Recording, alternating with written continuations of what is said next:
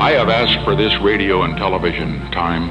I want to take this occasion to talk to you about what that law means to every American. I have tried to educate.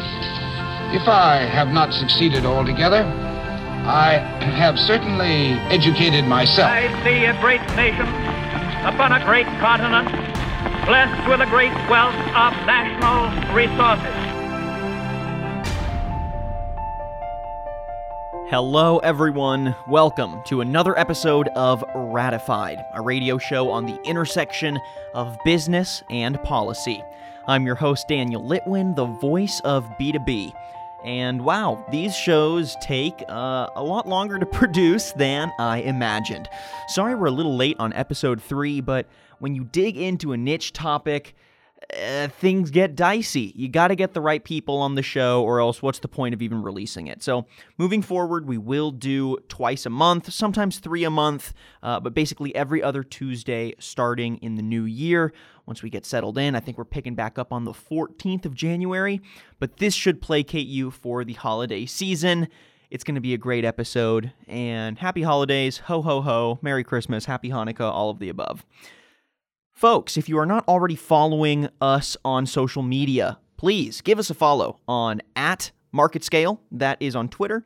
Uh, you can also follow us at Market Scale Radio. That is on iTunes and Spotify. You're going to find all of our solid original radio content on there, including but not limited to Ratified and Business Casual and the Mecca Minute and diving into data. So much good stuff. You should also give me a follow because I love to tweet from my business account. That is at Voice of B2B. Again, that's at Voice of B2B. Shoot me ideas. My DMs are open. I am looking forward to covering more legislative topics as we get into 2020. It's a big election year, so I mean, there's definitely going to be some uh, ratified conversations around some key legislation there, especially once we have two candidates in the general. And uh, I would also love to dig into some of the niche topics in your industry. So shoot me a DM. Let's talk. All right, folks, this episode of the show is trying something new. It's a considerably more niche topic. I feel like I've said niche way too many times now, it's losing its value as a word. Uh, but whereas the last two of ratified went a little larger in scale, right? We were hitting on the gig economy legislation, AB5 in California, as well as the state of net neutrality across the United States. This episode of Ratified is taking a look at the nitty gritty legislative back and forth of lobbying in the telecom and AV industries, specifically when we look at power over Ethernet cables. Wow, super niche. Why are we talking about this? Well, it's time for a quick preamble. Let's dive in.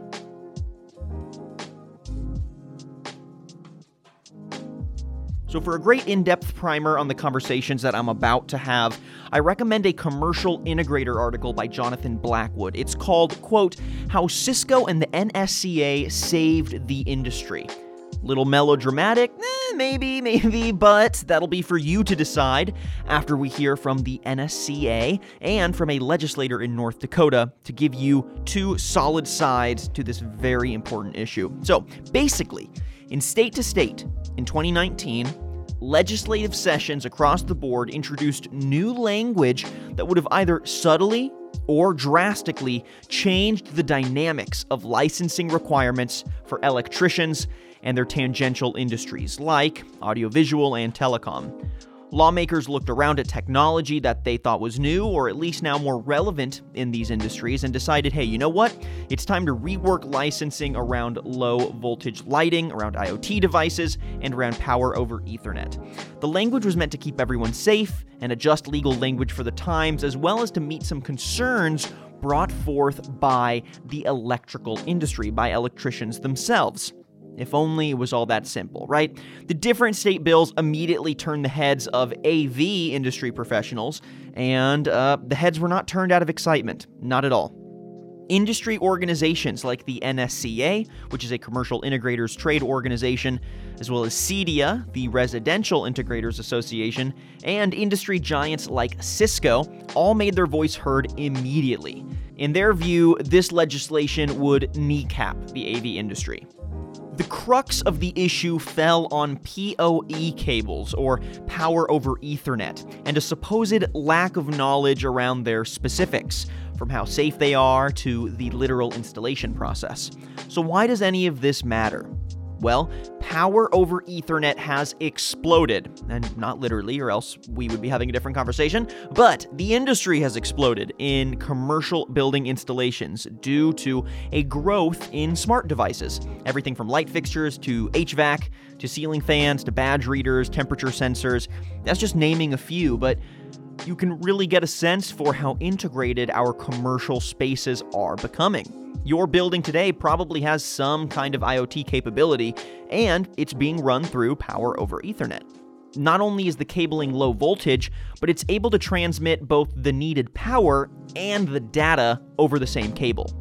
Cost effective, safe, easy to install, right? Eh, lawmakers weren't so sure. In states like Arizona, Colorado, Florida, New York, Texas, and this is also just naming a few, bills were brought forward to rework electricians' licensing exemptions, to update required cable voltage limits, to create statewide licenses, and more, all of which had some kind of effect on integrators working with PoE, or Power over Ethernet, cabling. Much of the legislation would have made it necessary to get an electrician's license to pull PoE cable.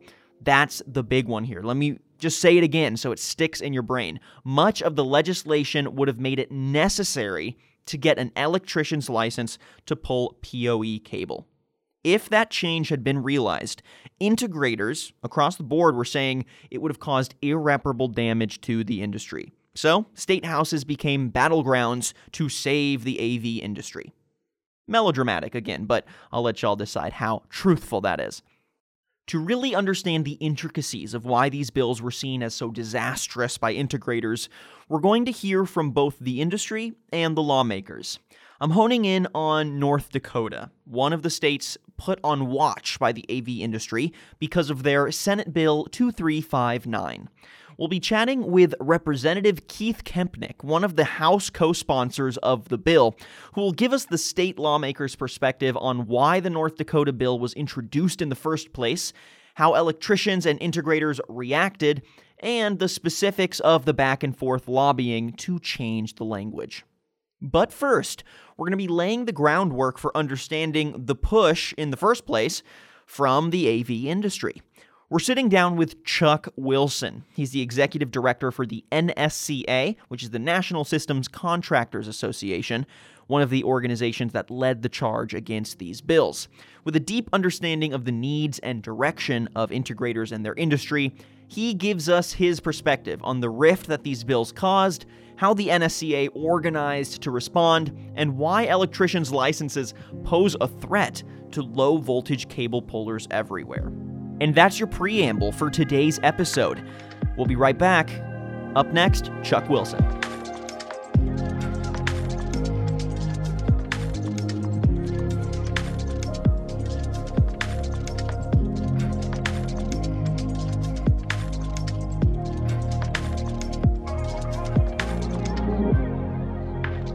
All right, we've got Chuck Wilson, Executive Director of the NSCA, on the line. Chuck, thank you so much for joining us on Ratified. How are you doing today?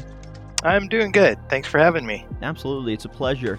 All right, let's dig into the main course of the conversation here.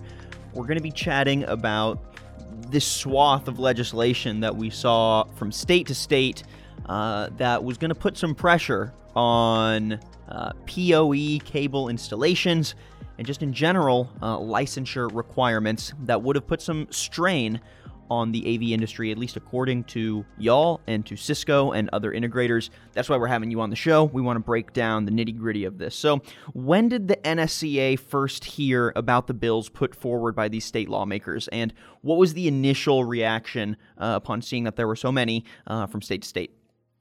Well, we we first knew something was up when the IEEE adopted a new standard, basically for power over Ethernet. So we we kind of anticipated um, it would have been about what 14 months ago, 15 months ago, in uh, the prior year September, is we knew that that standard was being adopted. We just didn't realize the um, the resistance from um, other trades as far as us being involved in providing these connected devices that are now enabled to operate without having to be plugged into AC electrical power, let's say, is we can do a lot more with uh, just a wide variety of things with RFID readers and access control readers and um, loudspeakers and IP phone systems and remote security cameras, you name it. There's the access points. There's a lot of things that are PoE enabled now that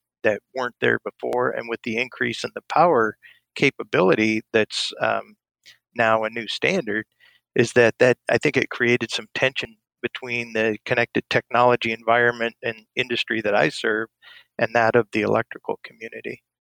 Interesting. So, a lot of it you think was motivated because of some competing interests from these two industries, not so much uh, from the top down that it was the lawmakers uh, that you know introduced this uh, on their own accord. It was more of an inter-industry dispute that then got brought to the legislative level.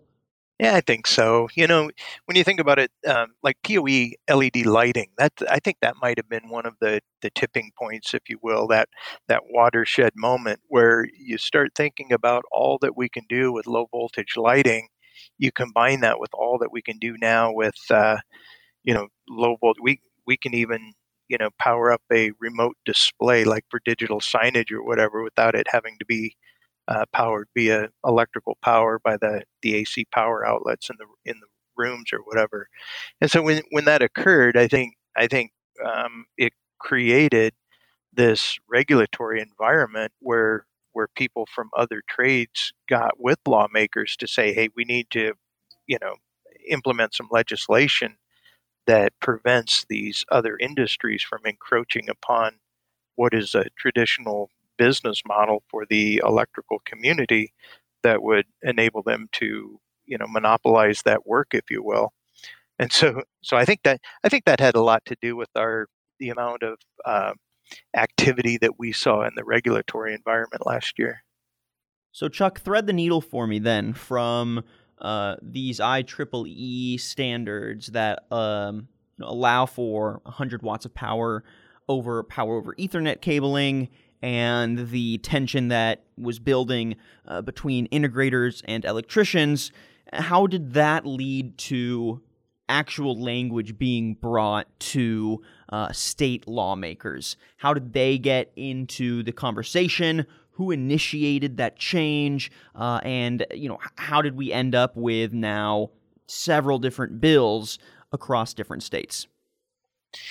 Yeah, so I think I think what happened is that um, you know everybody's everybody's looking at their scope of work everybody's looking at trade jurisdiction and and like what what type of of um, construction happens at a job site and who does what and you know our industry has been growing like crazy. The technology the world of technology is just um, you know explosive growth in that area. So what what has happened here is as technology has advanced it's really hard for everyone to keep up with how how much capability that things have.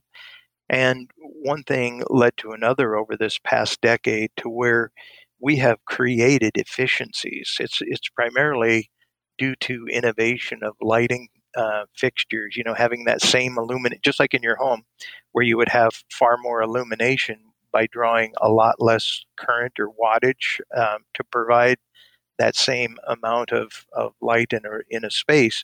Well, that same analogy is is on the uh, other technology devices like card readers and security cameras and um, audio video equipment and, and other things. Is we have been able to get more out of less, you know, I guess, and and as we do that, is the um, the adjacent industries are looking at that, saying, okay, where do we fit in that world that of advanced technology. And there's two ways of going about, you know, inserting yourself into that that new environment. And one one way, um, in my opinion, not the best way. The best way is to prove your skills and add value and all that. But another way of doing it is to create licensure that would prevent other people from doing the work that has traditionally been in this particular sector. So what what we saw was one state after the other after the other had very similar language that uh, restricted, if you will, the amount of voltage and wattage levels that anyone other than a, a licensed electrician would be able to work on. And so when we saw that trend and we saw different voltage levels all over, what we do is we continually go back to the National Electrical Code where it's very clear in uh, Articles um, 725, Articles 800, and Chapter, you know, like like we have different um, Class Two and Class Three wiring where we know beyond any doubt whatsoever that that people that work in those types of systems that often they have um, you know exemptions to that license or have a low voltage license themselves. So for in California, for example, is we, uh, you know, the low voltage industry has a license called a C7 license that defines the low voltage work that we do, everything that is under that um, class two and class three wiring. And then people that are have electrical license or the C10 license in California, then they work on things above 100 volts. You know, the AC power wiring and things of that nature. So there's there's clear lines of demarcation. And what's what's happened here um, is that when lighting becomes low voltage and electrical power or that electricity or the energy you need to power up these low voltage devices, when that becomes part of the data cable, then there's natural confusion between what is power and what is lighting compared to what is high voltage and what is low voltage if you will. So just just due to evolution and technology advancements and this transformation of what all we can do, that's when it created this gray area or this this area that that is up for negotiation in all of these these particular states.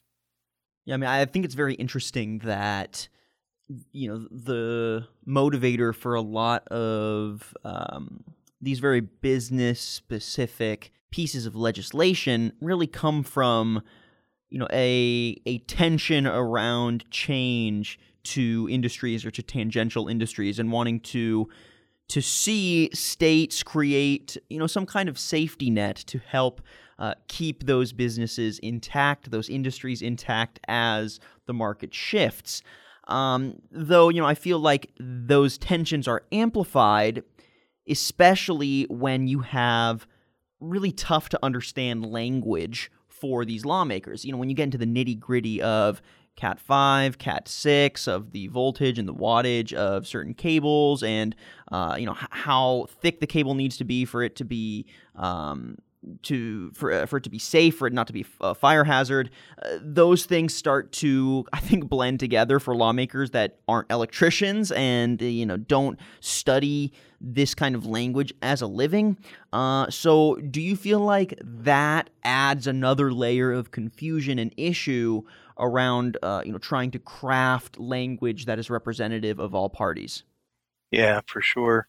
You know, and that, you know, I actually feel sorry for these lawmakers. You know, like if you think about it, they're in many states they're they're teachers, they're lawyers, they're doctors, they're ranchers or farmers or you know housewives and you know what whatever they are can now can you imagine what it must be like to have uh, someone from a particular industry especially a high-tech industry like ours you know bombarding them with all these these data points and all the information about heat and distance and voltage and wattage and current and uh, I can't imagine what they go through to to listen to arguments and testimony that says this is you know one one group is saying this is extremely safe don't ever don't even think about worrying about any of this kind of thing that it doesn't take a licensed electrician to do that. You got the other group saying that oh my goodness you know if it's not done by a a licensed electrician everything is going to go wrong and it's never going to work and it's dangerous and all that kind of stuff.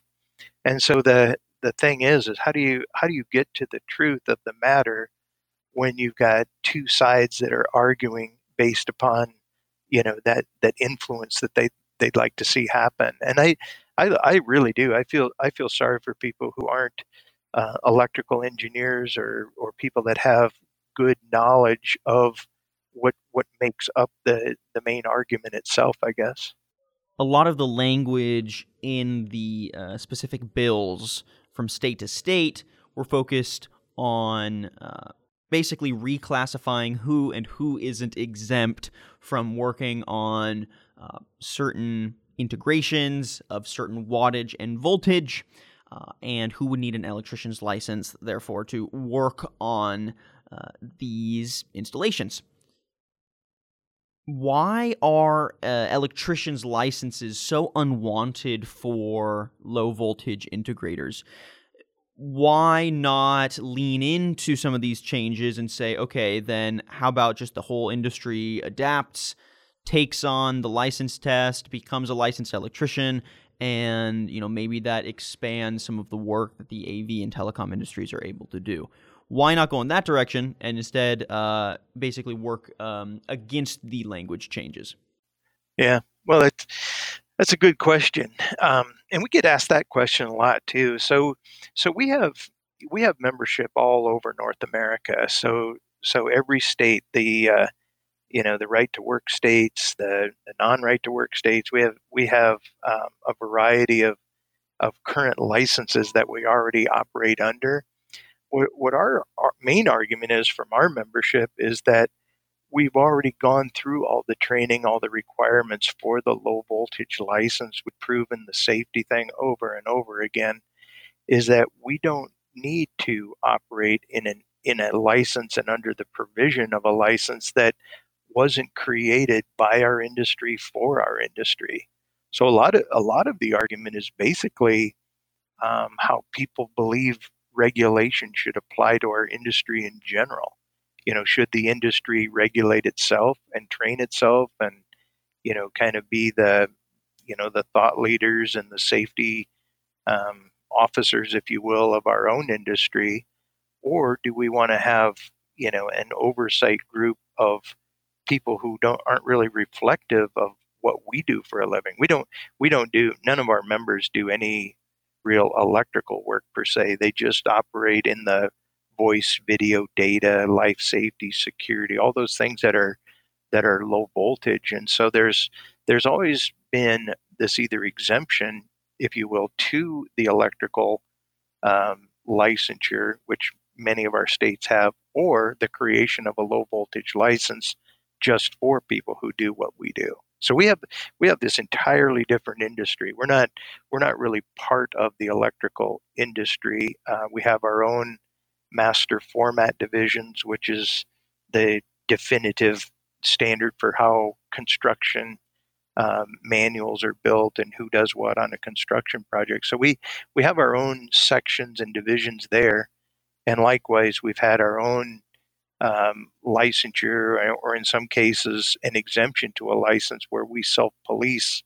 You know, having the best practices and training and all that. So we, you know, we we don't look at it like um, you know, that we should be underneath an electrical umbrella. We look at it like we will take care of our our technologies and allow for the advancement of technologies that's happening super fast by the way so we have to be nimble and be able to um, monitor and and uh, conduct our business in that technology space and do so in a way that we know that the pace of change is just incredibly fast.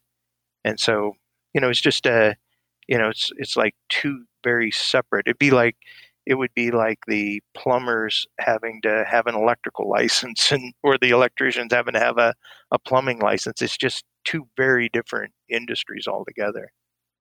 So then chuck where do you suggest that the uh, av industry or just integrators go moving forward with how they regulate themselves if getting an electrician's license um, isn't the way forward and is uh, an overstep for what is needed to operate in this industry, how do you recommend the industry moves forward? Do you think it should be uh, state led or uh, you know maybe even at a federal level for uh, creating some kind of standards and laws uh, for the entire industry? Do you think it should be self regulated? And if you do think it should be self regulated, can you point to any other industries that have succeeded in maintaining their standards uh, and their quality without needing any kind of legal framework uh, for getting to those standards?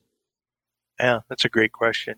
You know, to me, I don't see what's wrong with the way it's been. you know, so we, if if you think about it, we've been self-policing on the low voltage um, in the low voltage environment for a long time, or in those states that are that are more regulated, is we already have licensure, and we've already, you know, we've we've look at all the time the tests that it takes to get, become licensed and all that. So we we've done a pretty good job, I think, of of being, um, you know, kind of self-policing or self-regulated.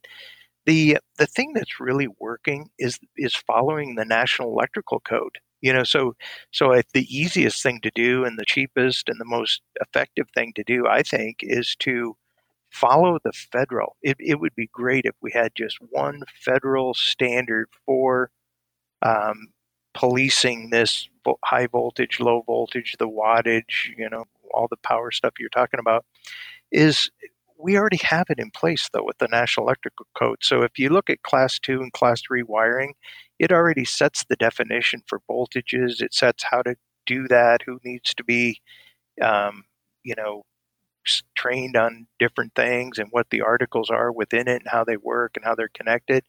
All of that exists today, what what our philosophy is is why not just follow the code that is the predominant um, protection. It's the you know it's designed by that or it's developed by the NFPA, the National Fire Protection Association. So the whole thing is wrapped around safety provisions.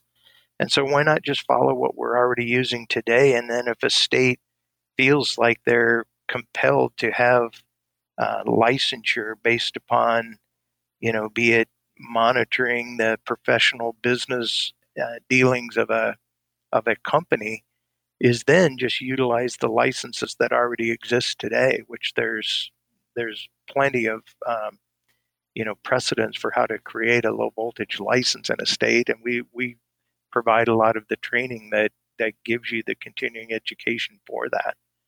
So I, I've never felt like there's any real need to make dramatic change. I think I think where the change is being uh, created is from a sense of of protecting the scope of work or the amount of labor that was expended on a project, if you will, in the new construction environment where we don't need to have as much power provided to these you know there's estimated billions of devices that are going to be deployed in the next few years is we don't need um, separate power sources for those when we can power those right off of a of a power over Ethernet switch or the the data switch that all the the um, data cables plug into, that power can be uh, sufficient and very very safe going up to those connected devices, so that there is no need to have additional labor and materials spent on a project that that would provide that power anymore. And it's just it's just the how how the technology has advanced. It wasn't it wasn't something that that we had any intention of of creating a new license or something for that. We're merely reacting to the to the um, the activity we saw in the regulatory environment to try to license us out of doing that work that we've been doing for years. Chuck, could you break down some of the nitty gritty language that uh, was targeted from bill to bill and why? Uh, you know, I know some of the ones that stand out to me uh, were going uh, for class two and class three exemptions or, you know, clarification around those exemptions, telecom exemptions, licensure requirements. Uh, which would have been the most damaging in your opinion? Uh, which did you target and why?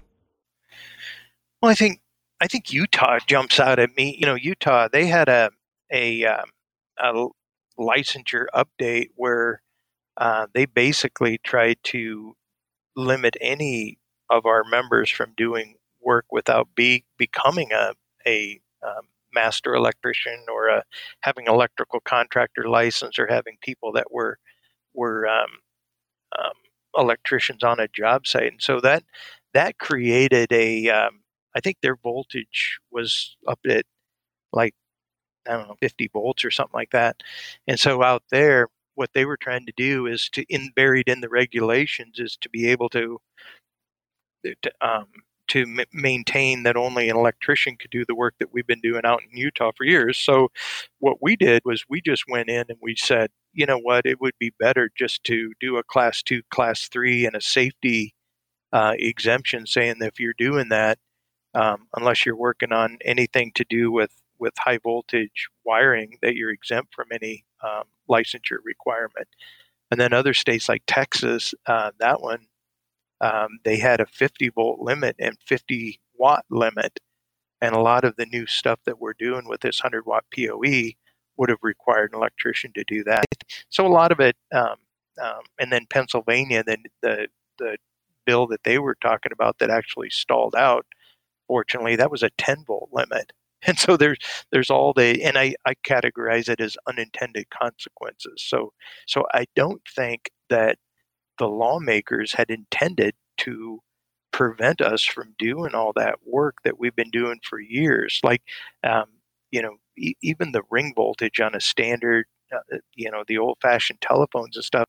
When when that phone rang, that was a 90 volt surge that would happen on that cable, and people plug those in themselves all day long, right? Mm-hmm. And so, they, so no one ever intended for loudspeaker circuits or any of those kind of things to fall under this licensure issue that was created. It was really created to to say that power and lighting will always remain the work of an electrician. And so we're going to license it such that only electricians can do that. But they've, I, I think that that group that put forward that lighting was thinking about PoE and they weren't thinking about all the other circuits that exist today in a very safe and you know high order of magnitude level is those things are out there and people are working on those things every day in all these different states and so so i just think that there was a i think i think this came about as a way to try to capture if you will using a regulatory move is to try to capture the business that was lighting and power and to maintain that uh, that this one industry would would be the ones doing that, not realizing that it impacted so many other things that were probably not thought through in terms of how it would change the scope of work for our entire industry, let's say, the technology based industry. So, being that, in your opinion, uh, this was pushed forward by uh, tension from electricians and their industry, how did they react to the lobbying and the um, you know the, the back and forth from the telecom and AV integrators? Uh, and you know, did you all find any common ground, or was this an issue where there had to be a clear winner and loser? Well, I think I think there was a lot of common ground. Now, now that we've now that we go back to the National Electrical Code, that's the common ground that we found in some states. So we just we just changed the exemption language to refer to class two and class three wiring, and that that really worked out well. The other states they died in committee once we presented our our testimony and to you know there is there is no safety things whatsoever involved in this. So so the safety issue we took that off the table right away, and then we referred right back to the code. So almost everything either turned into a study group being formed for future, you know, looks at this, or to, um, you know, like like sign in a law, like North Dakota signed in a, a law that would create a new power limited license. And that's the other way to go too. You know, is just create a license that says that if you're going to do work here, then let's create a license that's relevant to that. Most everything else just died in committee. That once they saw that that uh, you know, there was a whole different side to this than what was originally presented. So it, it's working out fine in, in almost every every state that we went and testified in. The end results just worked out fine where we found this common ground and referred back to the you know to the National Electrical Code, then then the issue was resolved. All right, Chuck Wilson, Executive Director for the NSCA. Thank you so much for joining us on Ratified, giving us your perspective and your breakdown on this very niche issue. Uh, you know, I'm definitely glad that we're able to bring this to the Ratified crowd, and I'm definitely going to be sourcing you for some more content here in the future. So I appreciate your time. Yeah, well, things move quickly, so sure uh, keep in mind keep in mind all this Internet of Things, all these sensors, all the issues like artificial intelligence and machine learning and uh, facial recognition issues. I mean, we're dealing with a ton of regulatory and big picture issues that tie into privacy and a variety of things. So this is just one of many things that are touching our regulatory environment and, and cybersecurity and all this other stuff. So thank you for having me on, and I, I certainly appreciate your time. We'll be back in one second with our next guest on Ratified.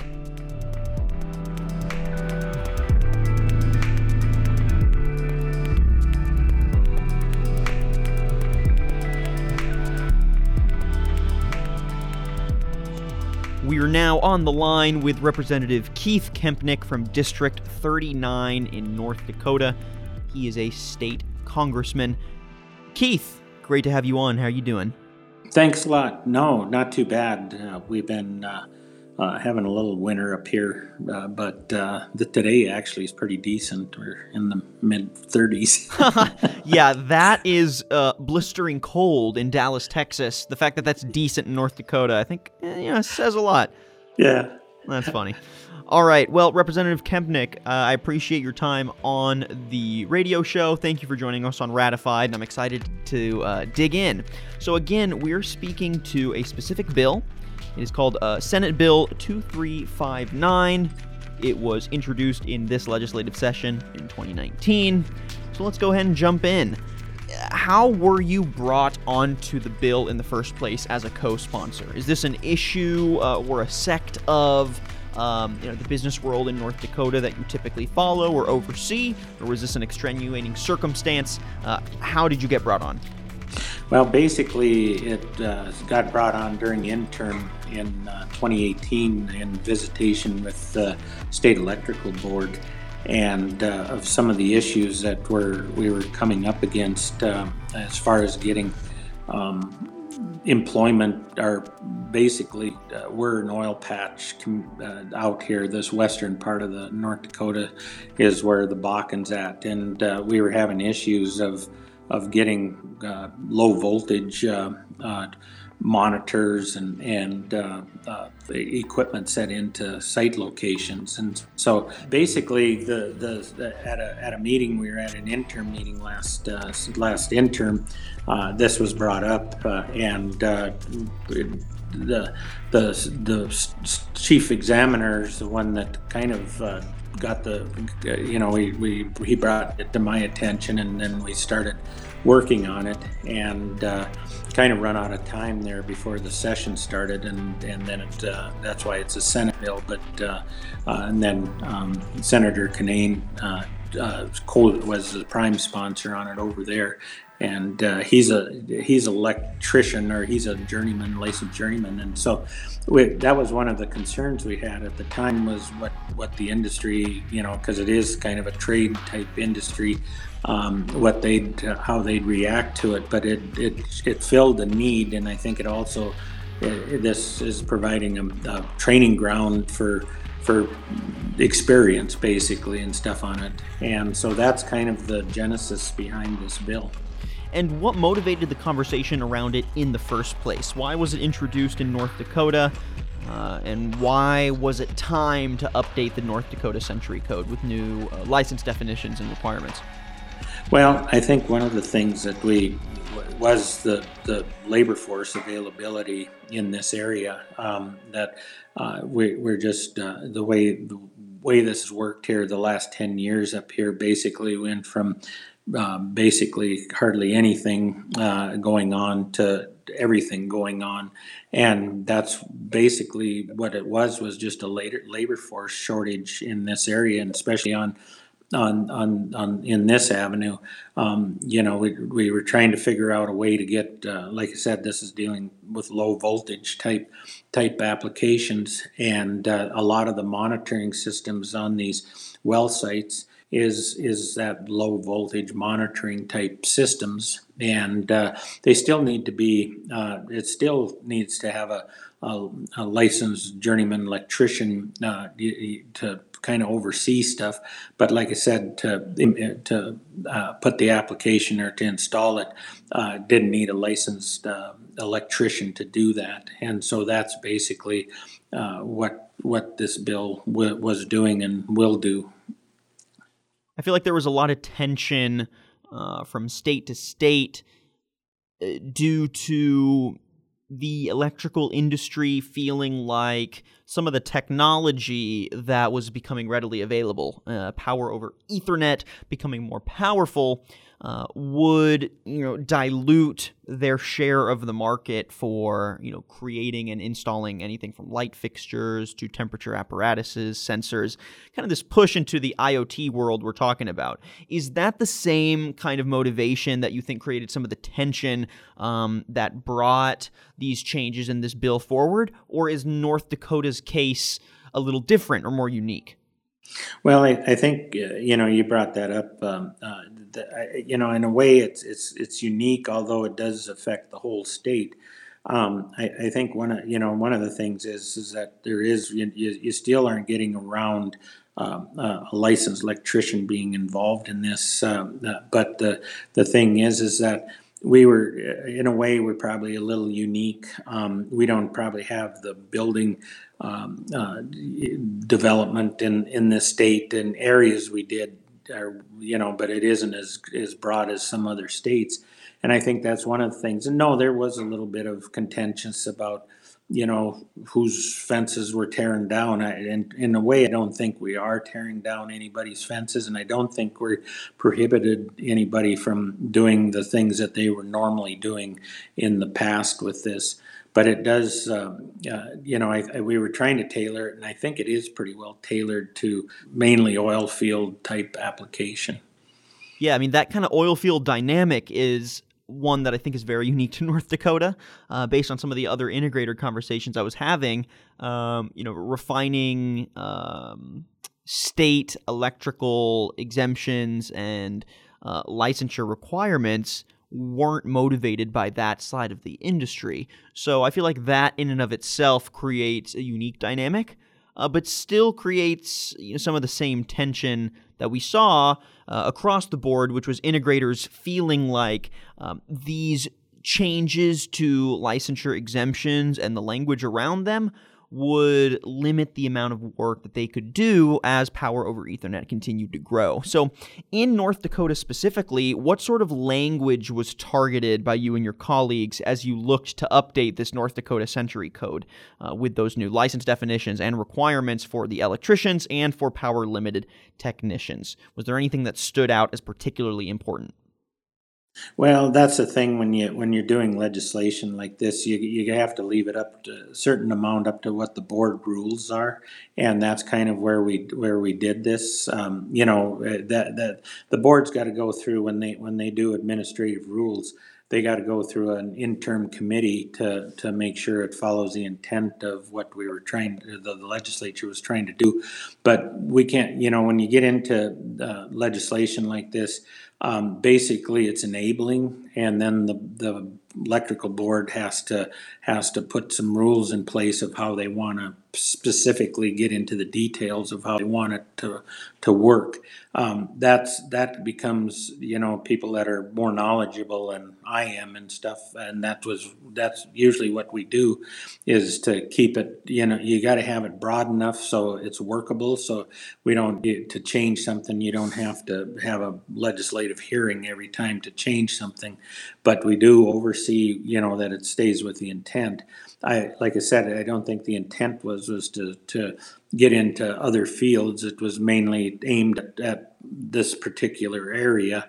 Um, granted, you could, in, you could look at it that it would affect you know some other parts of of um, uh, of an industry and stuff on it. But I think it's it's how each state would want. You know, I can see in other states where this would be a problem. Uh, you know, especially more urban type, where you got different uh, operation. You know, like you said, uh, more doing with home type uh, installation of of fixtures and stuff like that. But it, but this was more aimed at, and like I said, the rules uh, are aimed more towards uh, low voltage monitoring um, uh, and uh, uh, installation on oil field sites. And they, you know, and, and on the other hand, uh, you, you, you know, you could say, well, we've tied some hands on, on some of these other industries, but I don't think the rules, the rules are more are aimed to what we were targeting and what the intent of the legislation was. So after you introduced this revised code for low voltage installations in oil fields. How did AV and telecom integrators respond to those proposed changes? And uh, you know, I have a feeling they challenged some of it. Uh, if so, what did they challenge and why? Well, I think I think one of the things was, you know, there and there was some concern about what uh, their technicians would um, have to have to what hoops their technicians would have to jump through. But I think uh, the way we've kind the way it was kind of structured and the intent was was that that they they would be basically if this was if that was part of their uh, normal operations in the past, it wouldn't change. And like I said, it, you know, it, it, there always becomes interpretation of, of how things work. And uh, but with this bill, um, the intent was and and uh, was pretty much reaffirmed when we were uh, dealing, you know, talking to the the the chief uh, electrician uh, of the board um, that you know when they made the rules that this was aimed pretty specifically at one area. I know that the NSCA and organizations like Cisco and other smaller integrators uh, got in on the discussion. Could you get into the specifics of that back and forth for me? Uh, you know, how do you approach finding common ground to revise these electrician requirements, these low voltage requirements? Um, you know, it, tell me a little bit about some of the specific language they wanted changed, how you went about finding the right language? Uh, give us that nitty gritty. Well, it was basically working through the the the state and or the state electrical board.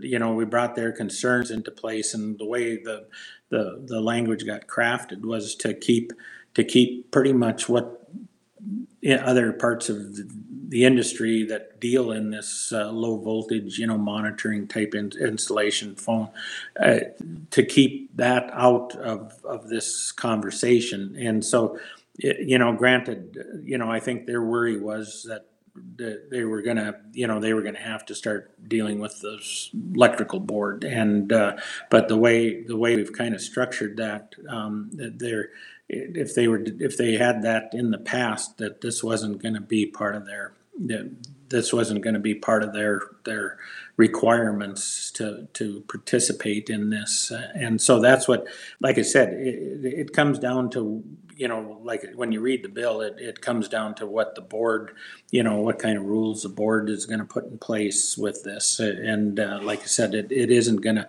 uh, you know, I don't think it was as onerous as, as what some people would like to think it would do. And um, so far, I haven't heard a lot of complaints about how it's been working, you know, and truthfully, I don't, you know, I haven't talked to the state electrical board about what kind of, uh, uh, you know, what they've seen out there and stuff on it. But in the process. Uh, you know, in one way, we've probably legalized something that they were doing beforehand that was, you know, they, it only needed a journeyman electrician doing it out on those on those sites. And so, and you know, and we're trying to.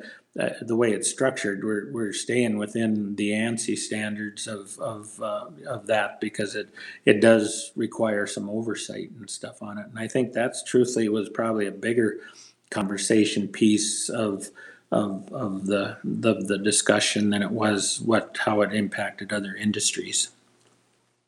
In North Dakota, do you find that as um, the capabilities of IoT and uh, power over Ethernet increase, Uh, has there been any tension between electricians and integrators as they try to decide who is going to take on this work uh, and you know as, as they compete for some of the same kind of installations such as lighting fixtures? Is that tension happening in north dakota no we haven't seen much of that so far and stuff on it but i can see your point because it you know this is a rural state so we, we don't you know, for the most part, uh, we we haven't had a lot of those conversations. Um, I can see, you know, as as technology uh, becomes more, you know, the self automated houses and and stuff like that, where you're going to get more and more into this.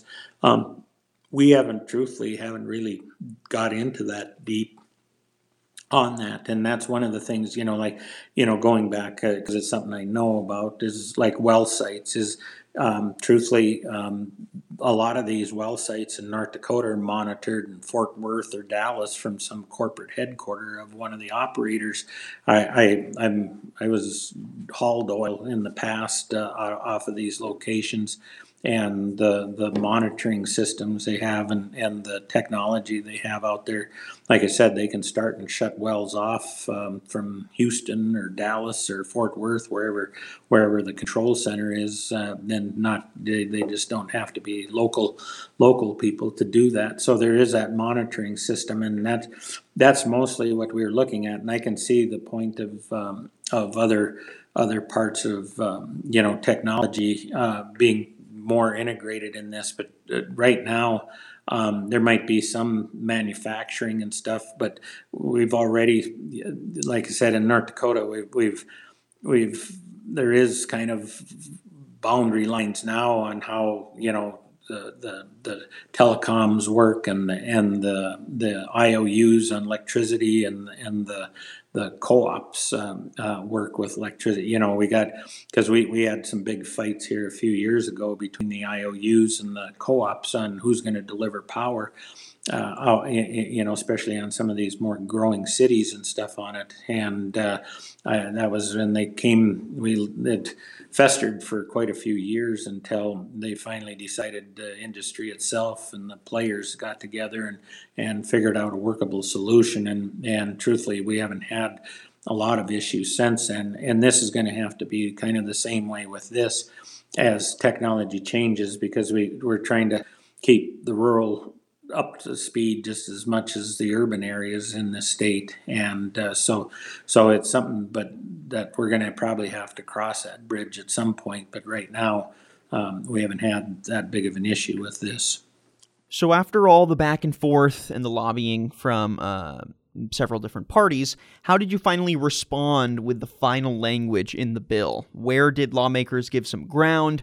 Where did you stay steadfast? And, and how are integrators and electricians responding to uh, the finalized update?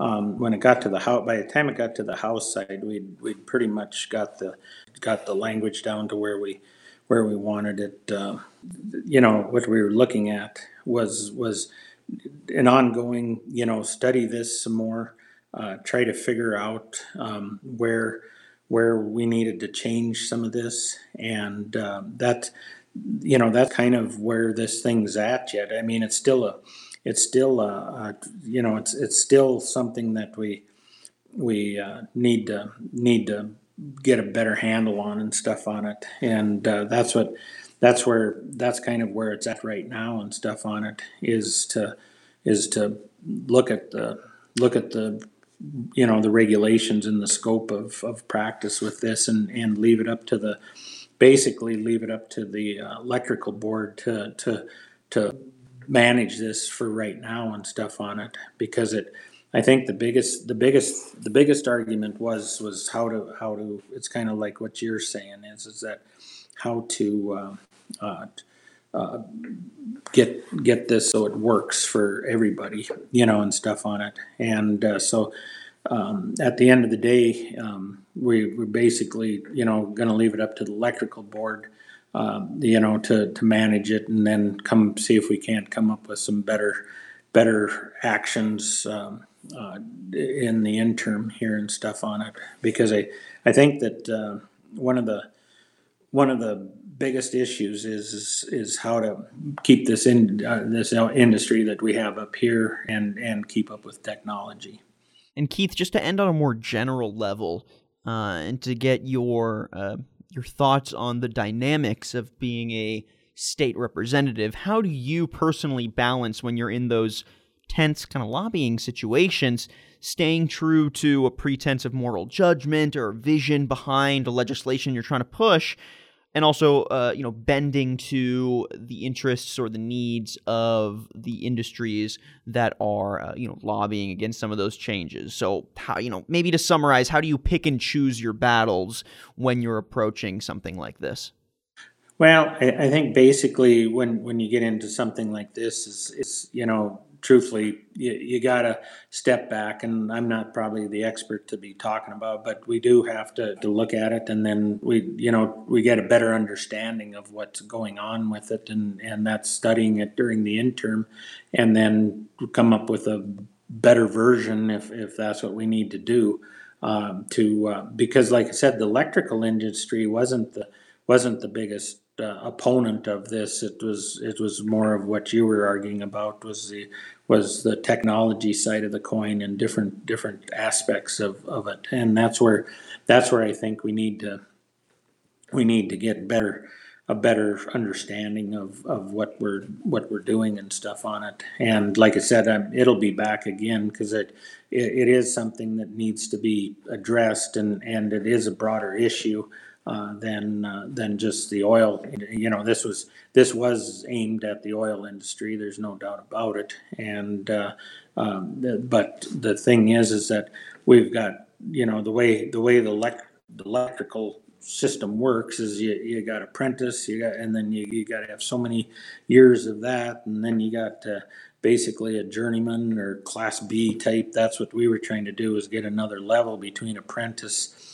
and uh, journeyman electrician is basically what we were attempting to do here and stuff on it. And uh, and then you know and then like I said in these power limited or are these uh, you know basically low voltage type technician. But it, but I think it is it's probably gonna because if you don't have anything in place um, it, it does become an issue uh, down the road as as especially technology changes um, we you without the right education and the right knowledge, you do run into some problems. Uh, you know, maybe, and I think that's kind of like this bill was kind of, you know, we run into some where people are, you know, there's industries that are kind of, you know, they're they're on the edge of of what can and can't happen and stuff on it. And I think that's one of the things that we're going to have to look at a little better is to see what kind of um, uh, impacts it's going to have and stuff. And like I said,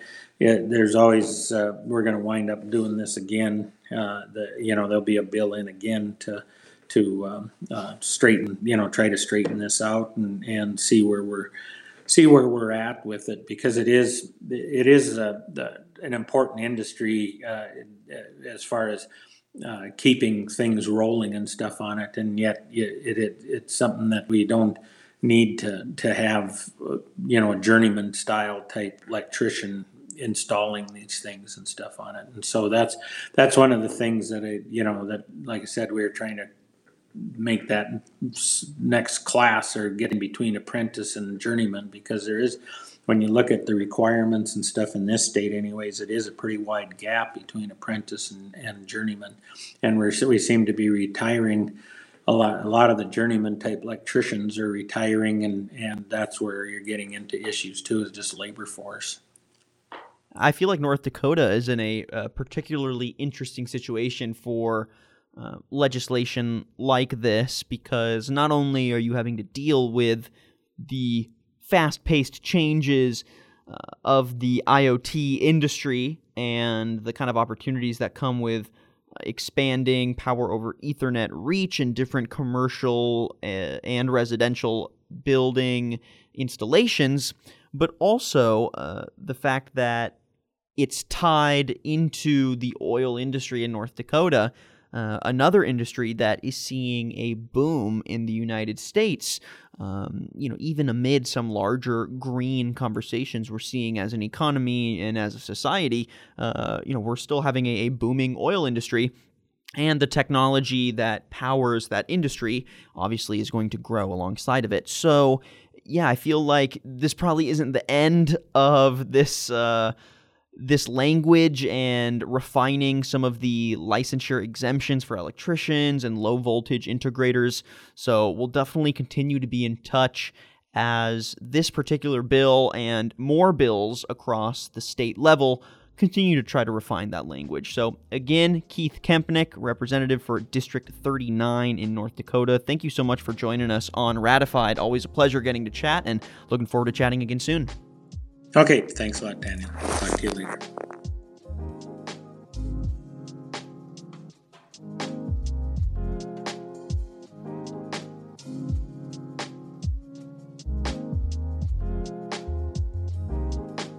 All right those are our main pieces of conversation for today's episode of Ratified. Again, we heard from Chuck Wilson and Representative Keith Kempenich. And now we got to do our outro, our bare Brief with the very own Market Scales John Bear. I was trying to think of a a nickname off the top We're of my head. We're gonna do that over. okay, let me try again. or we could just leave it as is. I'll tell you what. I bet that the audience would appreciate you being awkward for once. Probably. Daniel. You know what? I I'm uh I'm just too buttoned up all the time. I gotta let loose. yeah, I, well, you know, coming from a fellow awkward person, I swear, a lot of the time I think that I'm just like Mark Zuckerberg. Ooh, you know, I'm basically like a robot, and I have the human.txt file down quite well. But every once in a while, the code just glitches and something comes out. Well, let's hope you don't ruin uh, social discourse quite as much as Mr. Mark Zuckerberg. I can't say that I ruin social discourse quite as much as Mark Zuckerberg. you know, maybe one in ten times as many. One in ten. Well, hey, that's still pretty damaging. So good to you. good for you, John.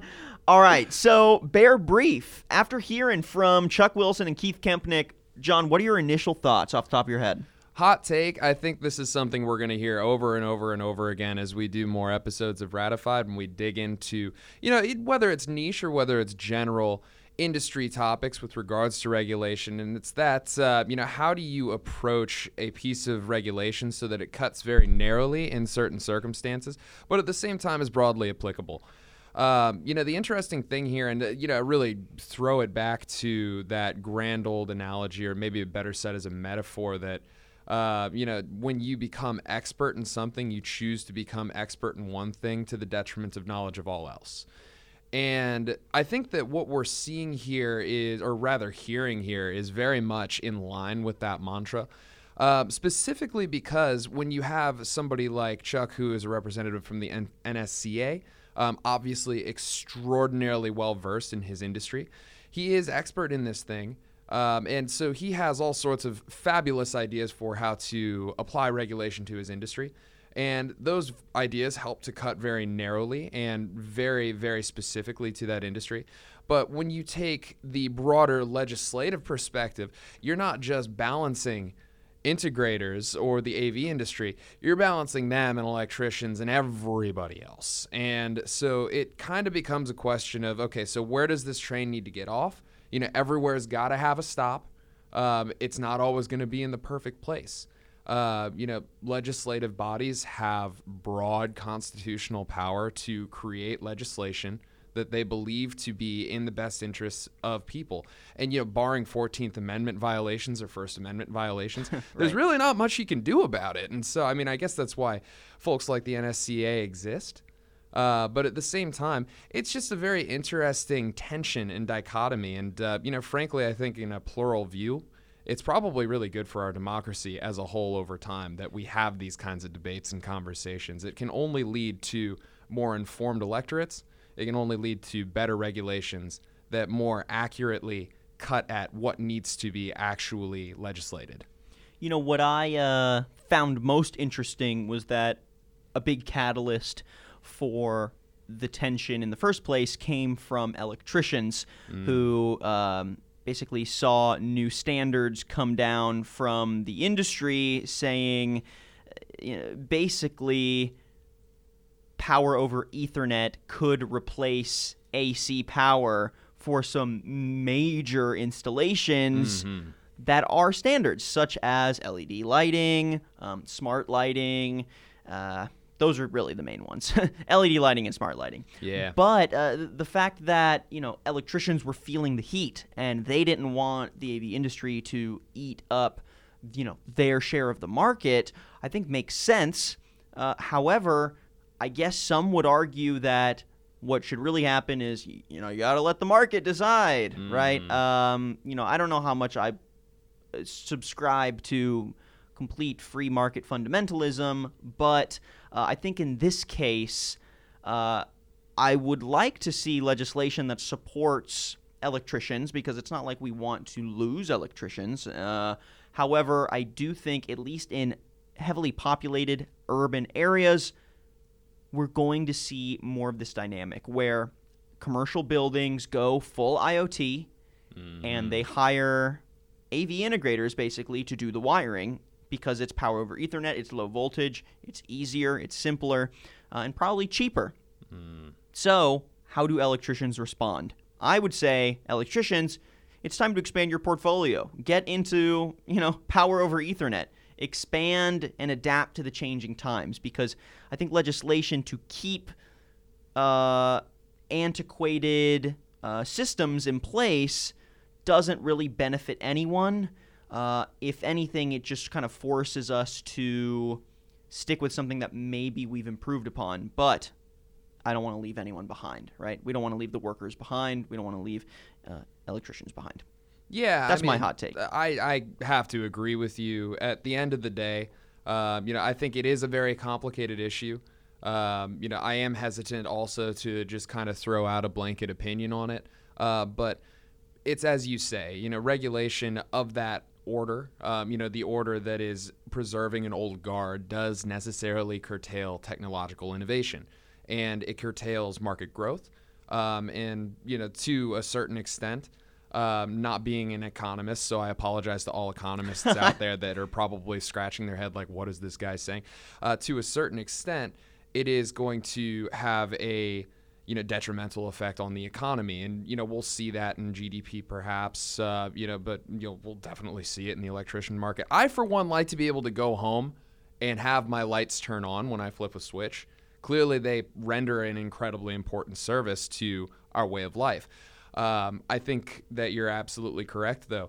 If you're not adapting to the times, um, you know, then you're gonna necessarily become a dinosaur. Uh, either get busy living or get busy dying. And with that said, I think that uh, we're probably taking what might be called a magnanimous viewpoint, although I'm certain that electricians are probably not going to be too happy about it. I think the industry is in a point of flux, and like Keith Kempenich said, next legislative cycle, we're probably going to see something like this pop up again because there's going to be more innovation in power over Ethernet cabling. The industry will change in two years. It'll either get more robust, or you know, we might get a new, you know, whatever, Cat Seven, right? Hmm. Cat Eight, maybe we're at Cat Twelve by then. Who knows? But the standards will always change, and I feel like this is one of those issues where you know it's so fundamental to our commercial installations that there's no way to avoid the conversation. So, how can integrators and electricians adapt, stay afloat, and how can we support them through the legislation, not pit them against each other? That's what I would challenge both the industries and legislators to do moving forward. So, looking forward to seeing how this pans out in North Dakota and New York and Texas, Florida, Arizona, Utah, all those big ones. All right, Bear Brief. Thank you so much. Always appreciate it. Likewise, Daniel, thank you very much. And thank you everyone for listening to this episode of Ratified.